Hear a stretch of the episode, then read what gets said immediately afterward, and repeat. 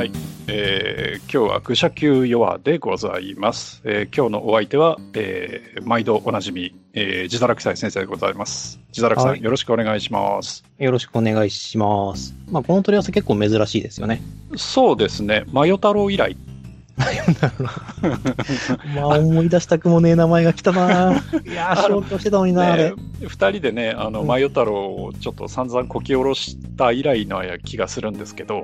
はいはいはい。まあ、あの、今日ですね、あの、まあ、僕の発案で、あの、自堕落斎さんにはちょっとご協力を願ってるわけなんですけど、えーまあ、何をやるかっていうとですね、まずあの、まあ、今、えー、ヨアの方ではね、えー、愚者級 ティーアールピージー 部ということで、えーまあ、我々のパーティーとそれからリスナー部のパーティーとでそれぞれ、まあ、自堕落斎さん ジーエム で、えー、ティーアールピージー のセッションを、まあ、やっていただいてると。はいはい。で、まあ、それが今ね、えー、ちょっと大きなゴブリンの襲来という、まあ、イベントが、まあ、一区切りって言っていいんですかね。そうですね、一旦、うんまあ、あの大きめなこの区切りがついたかなと。ですよね。はい、はい、でえー、そんな中でですね、あの聞いていただいている皆さんからね、いろいろ反響もいただいてるわけですよ。はい、はい、でまあね、その細かいっていうか詳細な紹介はね、えー、またヨア通信をおそらく各家の方で取ると思うので、えー、そちらの方にあのお任せしたいとは思うんですけど、まあざっくり言ってあの自堕落 ジーエム すげえとかあとシナリオがすげえとか、なんかそういう声がねいくつか届いてるようですけど、はい、どうですかその辺は。大し、大したことはやってないんですけどね。まあね、あの自堕落さんはそういうふうに、まあ、前からねおっしゃってはいるんですけど、まあそんなんでね、まあ、あの我々も非常に楽しませていただいてるわけですよ、まあ、プレイヤーとして、はいはいうん、で、えー、おそらく、まあ、聞いているねえー、ティーアールピージー 部を聞いてくださってるリスナーさんの中には、まあ、自分もやりたいということでねリスナー部の方に、えーまあ、入ってきた方もいらっしゃいますし、まあ、そうでなくてもね、えー、やってみたいなと思ってる方っていうのは、まあ、それなりにいるんじゃないかなというふうに思っていて、でそんな中でもどうせだったらちょっとゲームマスターやってみてえなって思ってる人がもしかしたらいるんじゃないかなって思ったんですね。なるほど。で、えー、それで、まあ、今回ね、えー、なんで僕が、まあ、こうやって司会で自堕落さんに来てもらってるかっていうと、僕はあの ティーアールピージー はまあ初心者なわけですよ。はい。うん、で、えー、各の方はね、えー、自分でも ジーエム 経験があるということで、まあ、聞き手としては僕の方がいいだろうということで、あの僕の方で企画したんですが、まあ、題しまして、えー、初心者がゴブスレ ティーアールピージー のゲームマスターをやりたくなったらどうしたらいいかということでですね、えー、僕の方からいくつかね、えー、自堕落 ジーエム に、えー、質問をぶつけまして、えー、それに、えー、自堕落さんに答えてもらおうかなというふうに思ってます。で、了解です。えーと、その、まあ、答え方なんですけど、まあ、一応我々がやってるのがゴブスレ ティーアールピージー なので、まあ、基本的にはそれに沿って答えていただければいいかなとは思うんですが、そんな中で、まあえー、ゲームマスターとして一般的にはこうですねとか、あとその自堕落さん的にはこういうふうに考えてます、まあ、どちらでもそれは構いませんので、えー、答えていただければなというふうに思ってます。はい、はい、で、えーとまあ、コーナーをふたつに分けまして、まず準備編、それからもうひとつが、えー、進め方、実際のねゲームの進め方編ということで、えー、大きくふたつにコーナーを分けてですね、それぞれちょっと質問をしていきたいと思っています、はい、では早速ね、えー、準備編の方から行ってみたいと思うんですが、まず何でもそうだと思うんですが ティーアールピージー を、まあ、やれ、やりたいと、で ジーエム をやりたいとなれば当然、まあ、文庫本サイズだったり、まあ、でっかいのもあるんでしょうけど、ルールブックっていうのがあって、その、えー、ティーアールピージー には当然ルールっていうものがあるわけですよね。はい、でそこで、えー、自堕落さんに質問なんですけど、えーと、ジーエム をやりたいという場合、まあ、もちろんねルールブックを丸暗記してれば一番いいんでしょうけど、はい、どの程度そのルールについて、まあ、習熟してるというか、えー、知っていれば、まあ、ジーエム というものができるのかという、その目安みたいなのがあればちょっと教えてほしいなと思うんですけど、えーと、目安になるポイントとしては、えーと、大前提として、まあ、行為判定のやり方、うんうんうんうん、とあと、まあ、ないどのぐらいの難易度だとどのぐらいで成功するのかっていうのを把握している必要があります。うんうん、あだからあの初心者に対してとにかく難しい難易度で出しちゃうともう判定する必要すらないじゃないですか、うんはいはいはい、例えばあの にディーろく プラスよんだったら最大値がじゅうろくなんで、はいでまあ、クリティカルが出ない限りはもう難易度にじゅうって成功しないんですよ、うん、そうですね難易度じゅうごもほぼ成功しないんですよ、うんうんうん、っていうことはじゃあそれは要するに君が挑んでもほとんど意味がないよっていう風な、えー、と情報の伝え方をするとき以外はその難易度出しちゃダメなんですよ、うんうん、だって食らっちゃうんですもん食らっちゃうとそのなんだろう、そうですね、あの、あの失敗しちゃうんだもん、うん、そうだよね、うん、だからそのあたりの、えー、とルールというかそのサイコロを使った時の確率ある程度の、うんうん目安としては、えーと、ななが出れば成功する。だいたいごぶごぶ以上で成功しますっていう、そうだね。ない、あの、判定、ああのそのプレイヤーキャラクターの判定値っていうのは把握しておく必要があるとは思います。うんうん。うん。だから、ここが見せ場だなっていうところで、例えばファイターの攻撃がボスに対して一回も当たらなかったってなったら、ものすごいストレスなので。そうだよね。はい。一回食らったことありますけど、俺は。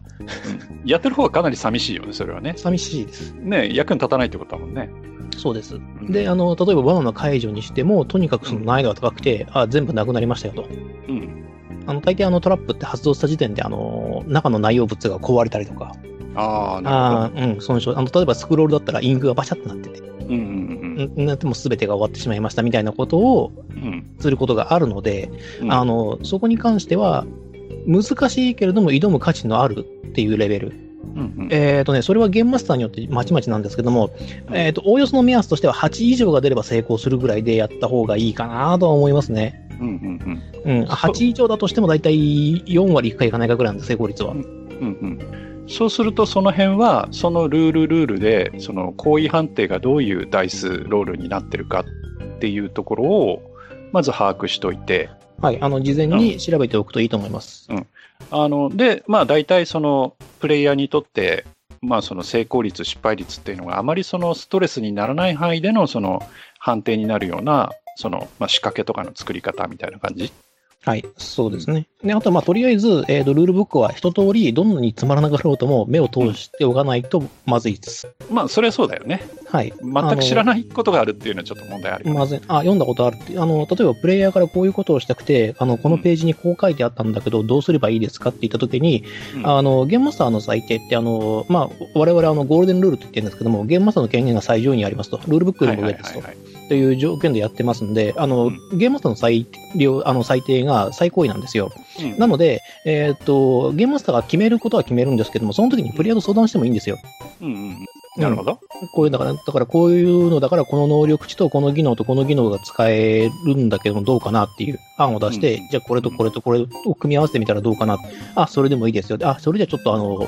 世界観にそぐわないというか、この判定にはそぐわないなので、これとこれにしてくださいっていうような話し合いをして、あの、双方が納得した上でサイコロを振るっていうのは大事なので、だからそのためにもやっぱりルールの習熟というのはある程度必要になってきます。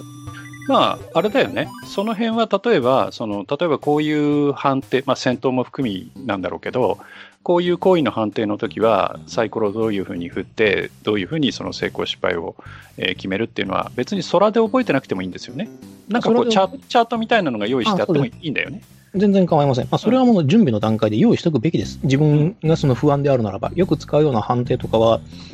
そのシートなりなんなり、まあ、もしくはあの僕はもうプリントアウトしてあるんですけども、そういったものを用意しておいて、えー、それを見ながらやる。というのがいいと思います。ゴブリンスレイヤーの場合は特にあの能力値がすごい分かりやすくなっているので、はいはい、あの細かい作業をするんだったら、まあ、技量半、技量集中とか、うん、で長い時間それをやらなきゃならない場合は、えー、と技量、えー、と時給かな、時給でやったりとか、うんうんうん、で、えーとまあ、避けとかねその反射的に何かをしなくちゃならない場合っていうのは、うんまあ、反射でやるっていうのがすごく分かりやすくなってると思うので、はいはいえー、そのあたりはなんとなくファジーでやっちゃってもいいと思います。最終的にゲームマスターがそれで判断すれば OK です、うんうん、なるほど。まあね、あのー、今ゴールデンルールとかそのある程度判定はファジーにっていう話が、まあ、ジュタラクさんの方からあったんですけど、うんえーとまあ、ハウスルールつまり、はい、その自分がやるセッションでの、まあ、特例というかそういうルールの決め方例えばルールブックにもうどこまでも厳格にいくっていうのも一つの方法だとは思うんだけれども、はいはいはいまあ、僕らがやってる今のキャンペーンなんかでも結構ジダラクさんの方でこうまあ、無視って言っちゃうとちょっと言葉が悪いんだけど、あまりその重要視してないルールもあったりするじゃないですか。はい、ありますね。例えばあの移動力とかね。そうなんです、うん、でその辺の暗分っていうのはどういうふうに考えてます？えーと、このゲームに何を求めているかによります。ああ、なるほどね。はい、うんうん、えーと、だからどういうセッションをしたいのかっていうことをした場合に、まあ、例えばそのシミュレーション寄りにしたいという場合、うんうん、は移動力の概念すごく大事になります。ですからそれを採用、ね、採用せざるを得ません。だからマップ上でもちゃんと駒を置いて、うんうん、こう動いてこう動いてこう動けば、要するに将棋とかその何回も同じような通じるような、うんうん、その戦略とか戦術とかを重視するような戦闘とか、うん、もしくはもっと細かくあの本当俺はそれはやりたくないんでやらなかったんですけれども、移動力によってあなたの最、あなたのパーティーの移動力の最低値はこれだけだから、いちにちの移動距離ってこんなもんですよね。だから、ここからここまでの工程は、えっと、人間ならばいっしゅうかんですけど、あなたたちのパーティーだとじゅういちにちぐらいかかりますよと。ああ、なるほど。うん。はあ、はあはあ、そうすると、例えば人間のパーティーだったら間に合うけど、うん、別なその重たい連中のパーティーだと間に合わないとかっていう状況が出てきちゃうっていうことも演出できるわけだね。できます。我々そのリザードマンなんか特にそうで、移動力が低いので、はいはい、低い上にあのやっぱ重武装になってしまうので、その移動力ペナルティ結構大きいじゃないですか、このゲーム。大きいですね。うん、だそれをやってしまうとですね、うん、まあそのリザードマン使う意味が、まあでもその辺あたりも含めてちょっとバランスを取ってるとはあるんですけども、今回は幸いにして、うん、あの我々のパーティーにはその人間いなかったのでそうだね、ちょっと無視、うん、ちょっと無視させていただいております。でもしその移動力ルールを採用する場合は、本当にそれが必要な時だけは採用します。なるほど。はい。まあ、例えば逃げるとかそういう感じかな。逃げるとか、例えばレース、本当にレースをやる場合、移動力でやらなきゃならないとかっていうような時はそういったものを使わせてもらいます。なのでそこもやっぱりあのゲームマスターの採用に任せてしまっても構わないと思います。で、あなたがやりたいゴブリンスレイヤー ティーアールピージー は何ですかって、そのために必要なルールっていうのは何でしょうかっていうことをちょっと加味しながらやれるといいと思います。ただ最初の方はそんなに厳格にあのハウスルールは追加しない方がいいです。ああ、逆にね、あの混乱、混乱する元になっちゃうので、うんうんうん、ただこのルールは採用しないというのは別にいいです。ここだけ使います。なるほど。はい、っていう方の方が圧倒的にいいです。そっか、その方が、はい、まあ変な話、他のセッションとの参加し参加した時も、うん、参加とか、えーとそうだよね。はい、でもあのごめん、移動力使ったことないんですけどって言った時にそこで初めて説明を受けることもできるじゃないですか、うんうん、でもうちのルールだとこうだったからって言われてもちょっと僕は責任が持たないのでそうだよね。はいね、ダイスの目が違うとかね。そうなんです、うん、まあ、そのあたりの判定、まあ、細かく言うとですね、かばうとか、あの、はいはいはい、逆転ですね。俺の使ってるリバースなんてのは、うんうんうん、あの私たちのルールだとかなり使いやすくなってます。うん、そうそう思います。はい。あの、うん、でもそれはあのえっ、ー、と言った言わないっていうようなあの争いを俺とプレイヤーの中でしたくない。ああ、なるほどね。から最初に宣言したとかしないとか、しない、宣言してないからこのルールは安心しますとか、そういったことをしたくなくて、あの、はいはい、プレイヤールールのルール、プレイヤー有利なルールであれば僕は採用してるつもりです。うん、でそこの煩雑さを抜いてるんです、僕の中では。なるほどね。だからあの、まあ、リバースは原作以上に強い魔法になってますけれども、それでもいいかなと思ってます。うん、うん、まあその分ね、まあ他でバランス取ってもいいんだろうし。はい。うん、なるほど。でね、はい。うん。すいません。で、あのさっきのそのあの頭のところのその行為判定の部分の話にも絡んでくるんだけど、はい。あのテストプレイってします？全然しないです。あ、しない。あのテストプレイヤーがいないんで。うん、いやだから例えばその、えー、こういう例えば想定のキャラクターがいたときに自分が今考えてるボスがこうだとして戦ってみてみたいなことは特に。ああ、頭の中で軽くやるだけですね。ああ、なるほど。はい。うんうんうん、まあ、その辺は、あれかな、人によって心配だったらやればいいし。そうですね、心配だったらやればいいし、うん、あの、じゅんぐりじゅんぐりこい。まあ、ちょっとね、あのそこはテクニックがありまして、はいはい、あの、あることあるんですよ、やり方が。はいはい。うん、あの、戦闘の歯ごて、あの、ちょっと弱めに出しておくのがポイントはポイントなんですよね。ああ、敵をね。はい。うんうんうん。なるほど。そうか、そうか。はい、あんまり強すぎてもね、興ざめしちゃうもんね。勝てねえわってなるとね。そうな、それだったらもう、うん、あのもっと分かりやすくすべきなんですよ。うんうんうんうん。うん、なるほど。はい。うん、そうかそうか。はい。だからあれですね。えっ、ー、とちょっと分かりやすく、そのマスターに分かりやすく伝えると、うん、えっ、ー、と自分がルーク・スカイウォーカーだったらダース・ベイダーに挑めるんです。まあ確かにそうだね。そう、挑まなきゃならない敵だし、うんうんうんうん、そういう宿命がされるじゃないですか。で、はいはいはい、あの対抗できるのは俺だけだっていう風な自負があるから、ストーリー上に行くのが美しいんです。うん、でも、ローグワンにダースベイダー出てきたら死ぬんです。そうね。はい。確かにそうだね。自分がローグワンのメンバーだったら、ダースベイダーと戦うとは思わないもんね。そう、だから逃げて、とにかく任務をっていう風に、誰か一人残ってくれっていうような気持ちで、戦うにしても時間稼ぎ、それだけのために戦うんですよ。なるほどね。うん、そうかそうか。そういうそのなんだろう、印象みたいなものなんかもうまく使ってやらないと、その、うん、なるほどな。そういうのもあるわけだ。あります。そうかそうか。それでね、まああの例えば初心者の人が、まあじゃあその辺いろいろまあ勘案していろんなものを考えて、じゃあセッションやりたいってなった場合に、どうなんでしょう。最初ね、その自分でセッションをやるっていう時って、そのプレイの規模って例えば時間とか、あとその実際参加してもらう人数っていうのはどのくらいにしとくのが適当というか無難なんですかね、最初って。えー、っと時間はおおよそさんじかんで、さんじかん、えー、プレイヤーはさんにんぐらいを想定していた方がやりやすいかなとは思います。そうすると自分入れてよにんくらいってことかな。よにんぐらいです。うん、それでだいたいさんじかんぐらいと。さんじかんぐらいを見るといいと思います。いろんなルールを確認しながらやるという前提のもとに今考えてますんで、これが慣れてくるとどんどんどんどん時間が短くなっていくので、うん、そうするとやれることが増えてきますよと。なるほど。それキャラメイクは別って考えてるんですよね。もちろんもちろんキャラメイクをやり始めたら、ね、キャラメイクは、うん、キャラメイクはキャラメイクでやっぱり、えーと、テーブルトークで一番楽しいところの一つなのでそうだよね。はい、うん、そこもじっくりやってもらって。なるほどなるほど、そうか。さて、それでね、その例えば、まあ、よにん、よにんで卓を囲みますと、なんか麻雀みたいだけど、うん、でよにんで卓を囲んで、まあ、じゃあさんじかんぐらい、えー、の想定ということで、じゃあシナリオを作りますってなった時に、さあここでじゃあそのシナリオの分量みたいなものって結構あの経験がものを言うと思うんですよ。あ、はいはい、うん、どのくらい用意しとけばだいたいさんじかんぐらいで収まるなみたいな、まあもちろんね途中の進め方でも変わっちゃうとは思うんだけど、その辺ってなんかそのなんか目安みたいなのってあります？例えば謎解きは何個用意しとくとか、あー、ね、フラグをいくつ用意しとくとか。謎解きはね、最初はやらない方がいいです、うん、あ、なるほどね。時間の予想が全く立たないんで、うんうんうん、じゃあまあ最初は一本道で、はい、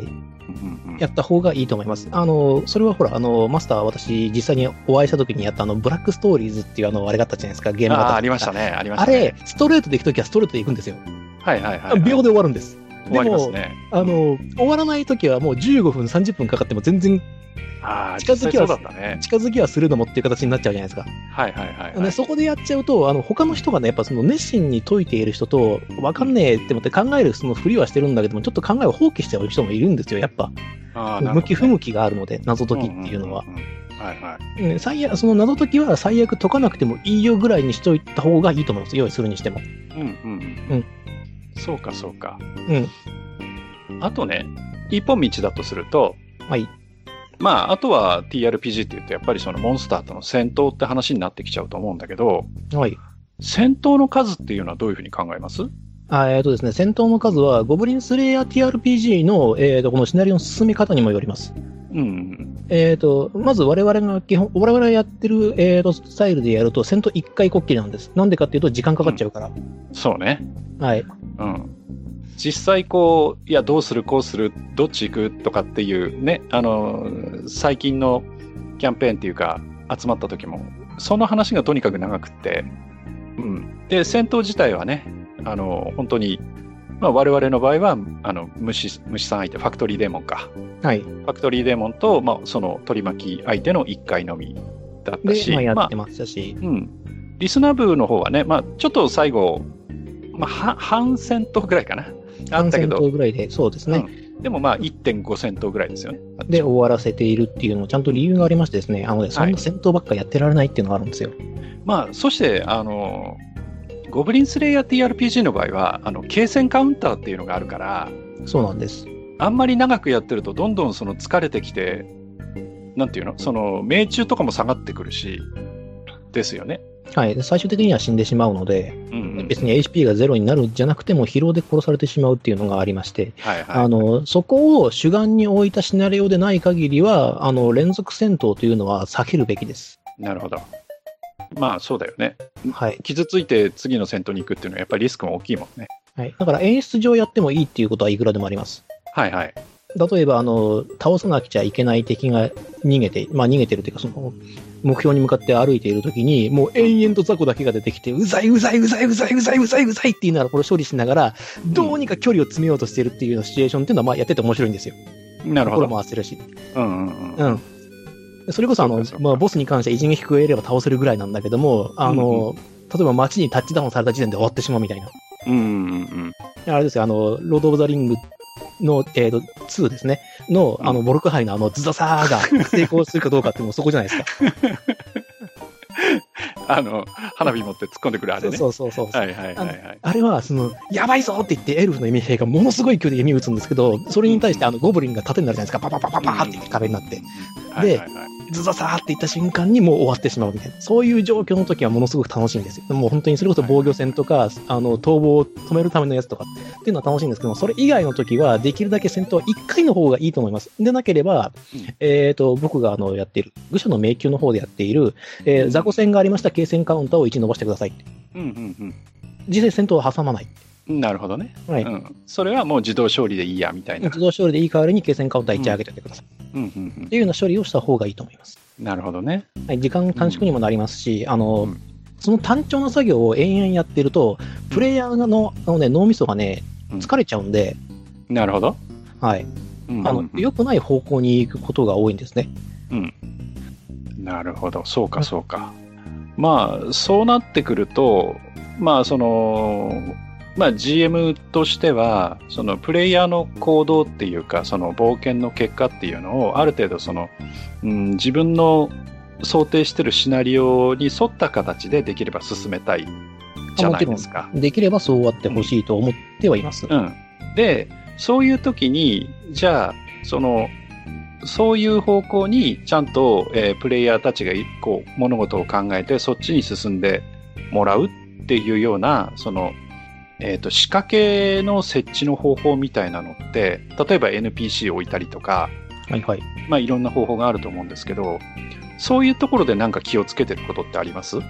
えーとですね、キャラを把握することですかね。ん、それはプレイヤーのキャラということ？プレイヤーのキャラです、はあはあはあ、プレイヤーの好み、プレイヤーの性格プレイヤーの性格、プレイヤーの好み、キャラクターの好みなんかを把握しておくと非常に楽になります。うんうん、なるほど。そうかそうか、はい。あ、こいつだったらこう考えるからっていうことね。っていうよりも、あの、こいつはこのフックに絶対引っか、引っかかるぞっていう。なるほどね。はい。で、あの、そうでなくてもキャラクターのその来歴みたいなのを書いてもらってるじゃないですか。はいはいはい。で、そこに引っかかるようなことっていう、うん、あの、ことを書いておいて、引っかからない場合は、ちょいちょいっていうことになっちゃうわけですよ。うんうんうん。書いてあるでしょみたいな。はいはいはいはい、なるほどね、うんうん、ああそう考えるとあれだね、あの、まあ、時間がかかる、かかるからなかなか難しいかもしれないけどそういうキャラクターメイキングからすぐはいできましたじゃあシナリオに入りましょうっていうよりはやっぱり今日はとりあえずキャラクターを作りましょうっていうことでじっくり時間をかけてキャラクターを作ってでそのできたキャラクターを見てからある程度そのシナリオも少し、まあ、練り直しというか準備をしといてそれからそのシナリオに入っていった方がどっちかというとスムーズなのかな。そうですね、あの、うん、プレイヤーキャラクターが慣れてきているようであったらば今回はこういうシナリオをやりますみたいな、はい、あの俺がいつもやってる、うんうんうん、あの今回予告みたいなのを先に出しておいて、はいはいはいはい、そこからキャラクター作ってもらうっていう方法もあります。ああなるほどね、はい、うんうん、そうかそうかそういう方法もありますね、はい、そうか、うん、でもねうちのパーティーにはあのなんかそのあさっての方向にこう考えを巡らす名探偵もいるのでなかなかねその辺はね、うん、ジーエム も苦労してるんじゃないかなと思いますけどなかなかの歯応えですよそうだよね、はいうん、いや、やっぱりね、あのー、そういうことっていうかその、えー、ジーエム の、その用意してるシナリオに必ずしもそのプレイヤーがえー、沿って動いてくれるとは限らないわけじゃないですか。はいはいはい。で、そういう時に自堕落さんの場合ってそのいわゆるプレイヤーがもう詰んだっていう状況で、まあ、生まれる可能性あるじゃないですか。ありますね。でそういう状況ってあのあらかじめ用意しておきます。こうこう来たらもうこいつらは全滅みたいな。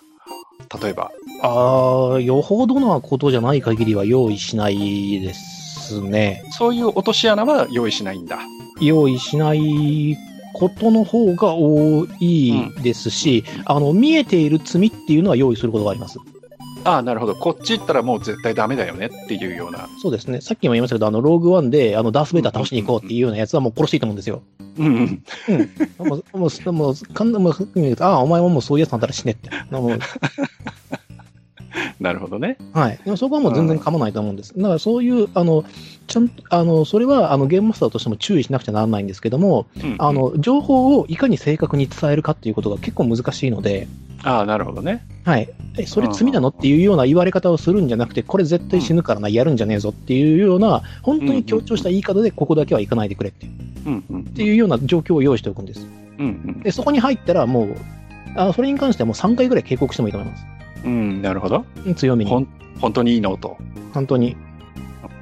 なるほどね。まあ、その辺はね、ちょっと進め方にも関わってくるかとは思うんですけど、うん、もなかなかその罪の状況って用意するっていうことは、うん、あんまりねいいことじゃないので、できればその、まあ そ, ね、それを回避するような策っていうかその、うんうん、やり方を、えー、と練習した方がいいかなとは思います。で、えー、ただ、えー、と強引に戻すのではなく、うん、あのどれだけそのプレイヤーの意見を汲み取れるかっていうのも。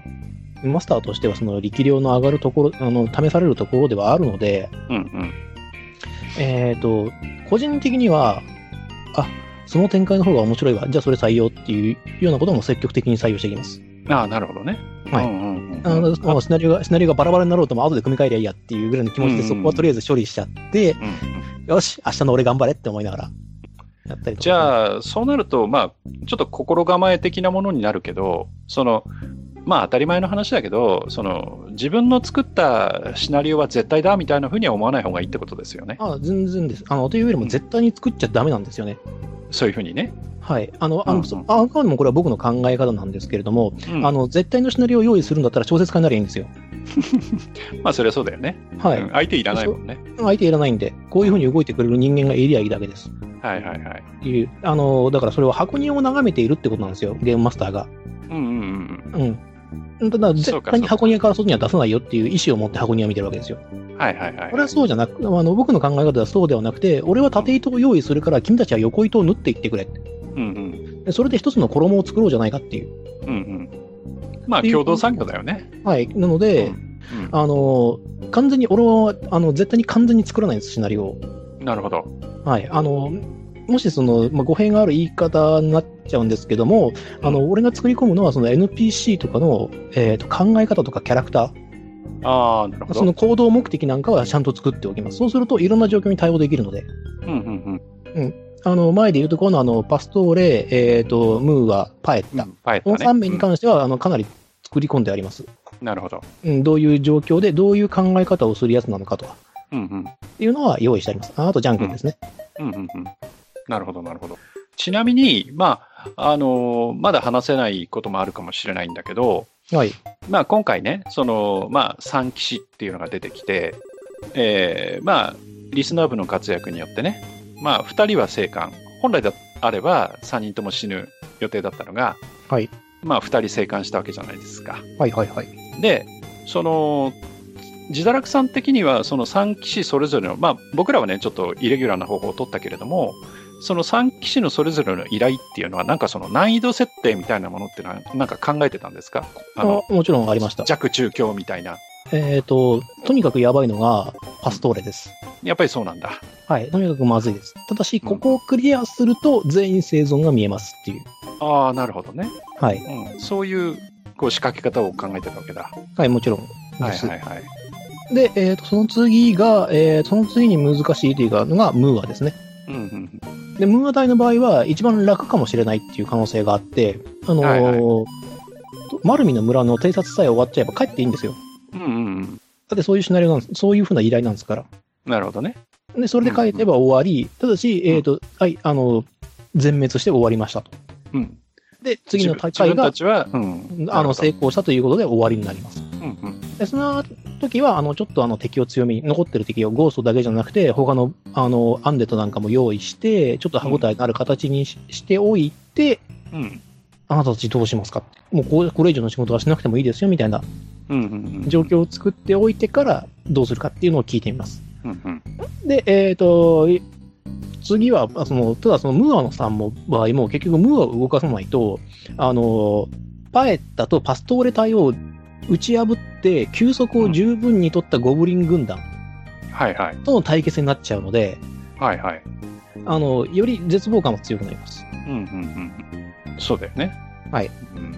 うん、な, あのなんとなくこう話してましたけどあの、うん、実はあのムーア隊が最後まで本当に動かないままその様子を見続けるっていうようなことをした場合、うんえ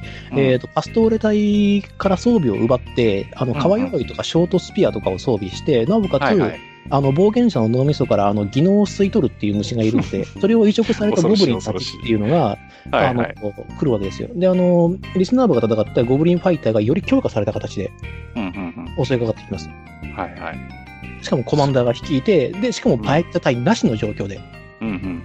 うん、かなり、まあ、罪というか、はい、もうこの状態では罪です、うんうん、だからこそこで待つぐらいだったらもう帰っちゃった方がいいです、うんうんうん、があのもうあのあった時点で撤退を進言すべきです。なるほどね。はい。で、例えば、まあ、プレイヤーサイドがそういう状況に陥っちゃったとするじゃないですか。はいまあ、今回はならなかったけど。はい。そういう時、ジーエム としてはどういう声をかけると思います？そういう時は、えーと、まず、あの、ムーアさんが、えーと、うん、まず先頭に立って時間を稼ぐから、その状況を伝えてくれということをプレイヤーに伝えます。うん、なるほど。はい。うんうんうん。で、ジャン君もそれに付き合います、ムーアに。うんうんうん、で、えーと、ムーアとジャン君は死亡確定です、うんうん、でその代わり逃げていくプレイヤーに対して、えーとうん、ゴブリン軍団の追っ手がかかってそれを何ターン以内に攻略しない限り次の増援が来ますよっていうような状況シチュエーションを作って戦闘で解決してくださいっていうようなははははなるほどね、はい、でもしそこで、まあ、困ったちゃんプレイヤーがいてね、はい、いやいや俺たちはそのムーアに助立ちするでござるみたいなことになるとちょっと厳しくなる。ああの厳しくなる。ああのもうなんというか全力で戦いましょうって。あ、うん、そうですかっていう。そうなるともうあとはまあ頑張れっていうことになっちゃうわけだね。そうですね。あとはもう因果点に任せても結局脱出するしかないですよと。まあより後味の悪いという、うん、形になりかねません。ですのであのもしあのムーア隊をやるんであればあのリスナー部がやったように合流させるという方法を取らない限りは、うんうん、絶対勝ちた方がいいです。その辺のね、その、うん、そのプレイヤーのをどういうふうにその、まあ、さりげなくというかね、まあ、誘導するのかっていうのがまた一つ ジーエム の手腕なような気もするんですけど。はい、そうですね。うん、なんか今回は違和感ですね。まあね、違和感を用意していた、うんうんうん。ゴブリンが、村にゴブリンがいませんと。なるほど、なるほど。空っぽですと、うんうんうん。あれあれっていうところから、あの、うんまあ、リスナー部はやらなかったんですけども、うんあのまあ、もしムーア隊に行った場合なんですけれども、うん、あのボスにいたゴーストさんがですね、うんうんうん、あの、うん、攻撃するときにあの叫ぶようになったんです。なんか喋ってたよね、はい、最初ゴブリンどもがあってそうそう、まあ、ゴブリンどもに頼んで、うん、娘たちをどこにやったとか、うんうんうんうん、っていうようなことを言いながらもうこっちの一方通行の喋りで情報を出すものです、うんうんうんうん、なるほどなるほど、うんでそれでプレイヤーに気づいてくれとそう気づいてくれと、うんうんうん、なるほどなそういうこう引っ掛けと引っ掛けというとちょっと違うけれどもそういうふうにこう気づきを用意しておくわけですね。そうです、まあ、このあのテクニックなんですけどこれはねあのねやんわりやるんじゃなくて割と強めに言った方がいいです、うん、ああそうか思わせぶりにやんわり言っちゃうとスルーされる場合があるのかはい、うんうんうんうん、あとはその気づきやすいように言わないと通常の会話だと思われちゃうとってことか。そうです、うん、結局スルーされちゃうもんね。はいだからこうそういうようなあの時はもう露骨なぐらいに言うのが必要になる、うん、なるほどな、うん、やっぱりその辺っていうのはなかなか一朝一夕では難しいかもしれませんね。まあそうですけどでも露骨には大事だと思います、うん、だからあのうまくやろううまくやろうと思ってすごくさりげなくスーって言うじゃないですか、うんうんうんうん、スルーされますまあそうだよね、はいうん、やっぱりその辺がね、うん、難しいところかもしれませんね。難しいと思います。あの推理ゲームとかでその重要な証拠とかはあの鍵カッコがついてたりとか赤字になったりとかするじゃないですか。もしくはあの下に線、うんうん、アンダーバーが引いてあったりとかってあれを一切やらずに推理小説を解こう、推理小説のゲームを解こうと思うとかなり難しいんですよ。うんうんうん。っていう風に思っていただけるといいかなと思います。うん、で推理小説はいいんですよ。だって別に気づかなくてもそのまま読み物を読めるようになってるんですから、うんうん、読み進んでいけば解決するから。でも推理ゲームって自分が行動してアクションを起こさない限りゲームが進まないんで、うん、ものすごい強烈にその何あれをヒントを残しておかなきゃならないんですよ、うんうんうん、それですら分かんないことがあるんですから、うんうん、あのできれば分かりやすい形でヒントを残しておくと。なるほどね、はい、うん、まあね、あのー、言い方悪いかもしれないですけど、シナリオはやっぱりね、最後までたどり着いてもらってなんぼってところがありますからね。まあ、ありますからね。うん。ね、それが分かんないじまいで途中で死んじゃったっていうのはやっぱりどっちにとっても寂しい話なんでね。そうですそうです、うん。なるほど。そういうふうにしていろいろ準備をしていくわけですね。はい。はい、分かりました。というわけでですね、えー、とりあえず、えー、準備編はここらにしてですね。えー、次は、えー、実際の進め方編に進みたいと思います。はい。